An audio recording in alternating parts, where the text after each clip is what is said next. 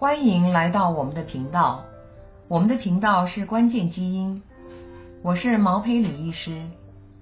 今天我们的题目是：减肥要少吃糖吗？肥胖又不是糖尿病，减肥为什么要少吃糖呢？今天节目里我们请曾基元曾教授来帮我们解释。曾批您好，哎，您好，哎，频道前的听众大家好。我是圆顶诊所的曾清源教授，欢迎大家的收听。首先，请问您减肥需要少吃甜食吗？我先帮大家解释一下什么是甜食。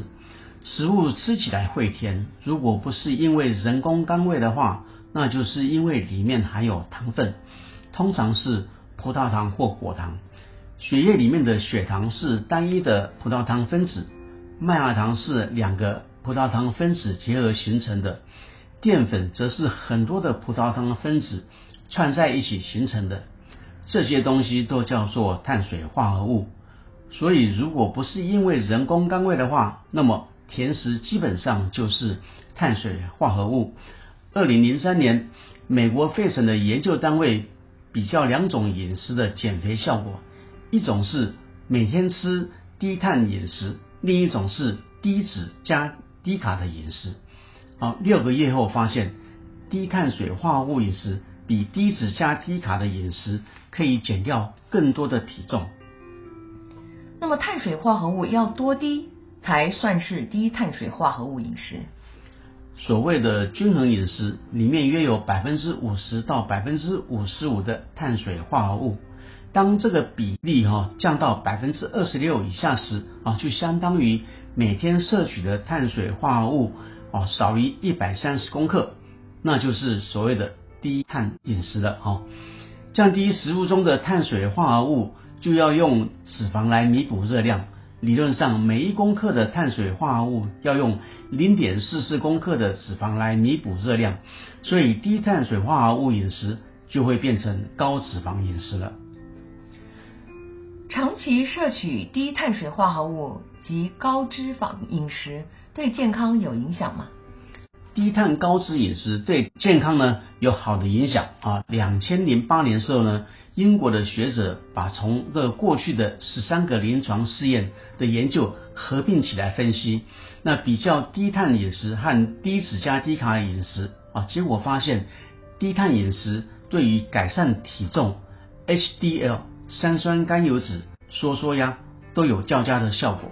那二零一二年加拿大的学者研究发现，高脂饮食啊里面含的脂肪是百分之三十七，和低脂饮食里面含的脂肪是百分之二十五啊，比较起来，高脂饮食能够增加大颗的 LDL 数目啊，而且摄取这种饮食三天后就可以看到这个现象。我这边稍微解释一下，大颗的 LDL 是好的胆固醇，小颗的 LDL 是不好的胆固醇。二零二零年，中国的学者哈重复类似的研究，一样的也发现低碳饮食可以改善体重、HDL、三酸甘油脂、收缩压。在这个研究里啊，他们也发现了低密度的脂蛋白胆固醇啊 LDL 也会跟着增加，但是。听众不用担心，因为 LDL 的量虽然增加，但是品质却变好。啊，这个是可以由二零二一年美国的研究啊来得到证实的。啊，那美国加州的学者在二零二一年发表论文指出，高脂饮食啊，不管是使用的是饱和脂肪或者是多元不饱和脂肪，都可以增加大颗的 LDL 和减少小颗的 LDL。啊，这表示高脂饮食可以改变血脂的品质。那么用低碳饮食来减肥有什么困难呢？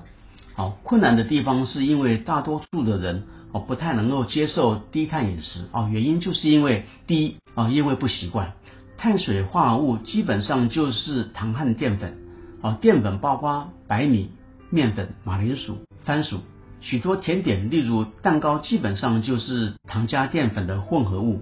想想看，这些都是我们每天吃的食物，所以以低碳饮食来执行确实不容易啊！哦，那第二个原因就是，大部分的人都有严重程度不一的糖瘾哦，根据美国心脏学会建议，男士每天不要哦吃超过九茶匙的糖，这相当于一百五十卡；女士不要超过六茶匙的糖，这相当于一百卡。然而现在美国人平均一天吃十九茶匙的糖，约莫是两百八十五卡。一年下来，每人平均可以吃到一百五十二磅的糖。哦，两百年前呢，每人平均每年只有吃两磅的糖而已。糖瘾，您是说吃糖会上瘾吗？哦，没错。哦，糖会刺激我们脑细胞释放鸦片类化学物质和多巴胺，让我们上瘾，也会让我们分泌血清素而感到愉悦。二零零七年，法国波尔多大学哦。发表了一篇有趣的研究报告。研究人员每天让一百三十二只老鼠自由选择二十秒的糖精饮料，或者是零点二五毫克的骨科碱注射。结果十五天后，竟然有百分之九十四的老鼠选择糖精饮料，而不是骨科碱的注射。糖瘾跟吸毒一样，当我们戒糖后，会出现戒断症候群，这包括疲倦、头痛、紧张、暴躁。和忧郁，每个人的糖瘾程度不同，可通过基因检测得知。如果基因检测得知不容易接受低碳饮食，那么可以使用药物来协助控制饮食。那什么药物可以来协助控制饮食呢？啊，就是我们上一次提到的 GLP-1 类似物，一种方便、有效而副作用不大的药物。说它方便，是因为一天或一周注射一次就可以了，而且是皮下注射。那第二说它有效，是因为六成以上的使用者可下降百分之五体重，超过三成使用者的体重呢可以降百分之十或更多。说它副作用不大，是因为常见的副作用，例如恶心、腹泻、便秘、呕吐、头痛等等，都是蛮好应付的。所以今天的结论就是，低碳高脂的饮食才是减肥的正确方法。高脂饮食不只能够让家减重，而且还可以改变血脂的品质。